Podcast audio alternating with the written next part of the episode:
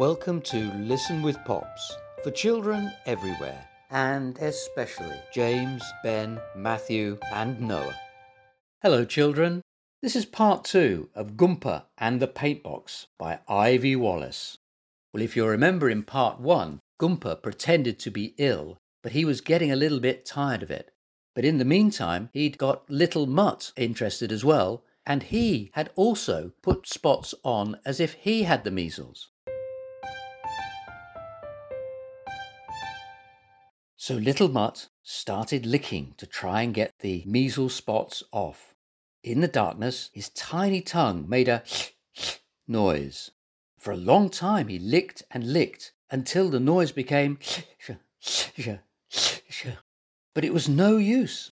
The spots would not move. Gumpa, they won't lick off, he whispered. They must, or we'll have to stay in bed forever, whispered Gumpa angrily. Lick harder. Went little Mutt until his tongue ached. It's no use, he whispered. They won't lick off. But paint should lick off, said Gumpa. It's not paint, said Little Mutt. It's red stuff out of a bottle on Timothy's desk. Oh, you silly little mutt, squealed Gumpa so loudly that Timothy switched on the light. He's measled himself with your red ink, cried Gumpa. It will never come off. Little Mutt covered his face with his paws and sobbed. I will be spotted forever. Don't worry, we'll get you right in the morning, comforted Timothy. Next morning, they put Little Mutt in a bowl of hot, soapy water. All the animals helped to scrub him. Then they took him out, rinsed him, and dried him. But the spots were still there. I'll have to go to school now, said Timothy, and away he went. Suddenly, Get Up had an idea. My spots came off when we played Robinson Crusoe and I fell into Splashing Stream. Maybe there's something special about stream water called Stripey. Let's try that. They all hurried downstairs and out into the garden. When they reached Splashing Stream, Woeful said, We'll tie a string round his paw for safety and walk him along the edge in the shallow water.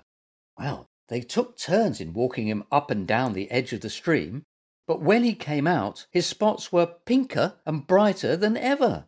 We could dip him in red ink and make a pink all over little Mutt, suggested Get Up, but the, uh, the others didn't like that idea.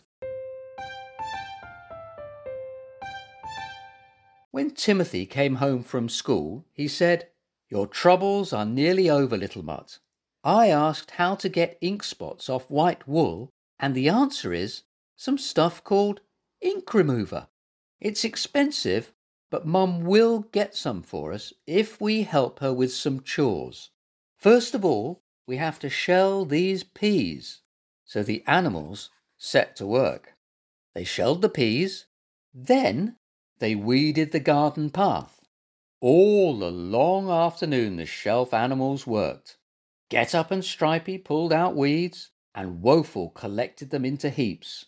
Gumpa told everybody what to do, and Little Mutt had rides in the wheelbarrow to the compost heap and back. Then Timothy's mother gave them her sewing box to tidy. The animals set to work until bedtime. Little Mutt sorted buttons, Stripey and Get Up tidied wools, Woeful wound cotton reels, and Gumpa sat on the lid and told everybody what to do.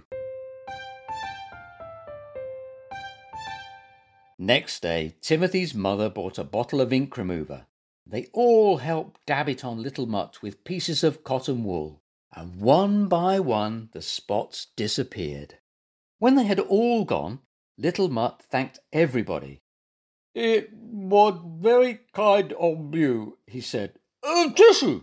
I think I had caught a cold in my nose through being washed so much yesterday. Get Up and Stripey galloped to Judy's home and brought back the little bed. Everybody helped tuck little Mutt in cosily. They bought him a hot water bottle, bunches of flowers, and nice things to eat. But little Mutt was really ill this time.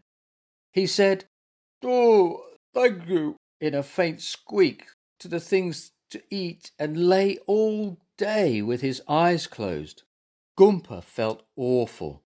It's all my fault he's poorly, I mean poorly, he said. I will never pretend to be ill again.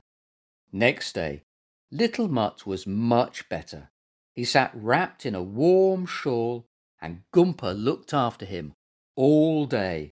It was all my fault, Little Mutt, he said. I pretended to be ill just to get good things to eat. But you pretended so that you could keep me company. You are a much nicer animal than I am. Next day, Little Mutt was quite better, and Timothy took the animals down to Foxglove Wood.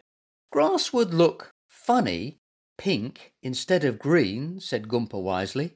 Buttercups would look funny pink too, agreed Woeful. A blue apple would look strange, decided Get Up. A blue carrot would too, agreed Stripey. And a little mutt should be white with a pink bow, said Timothy. And all the animals agreed as they looked proudly at their dear little mutt, snow white and smiling in the sunshine.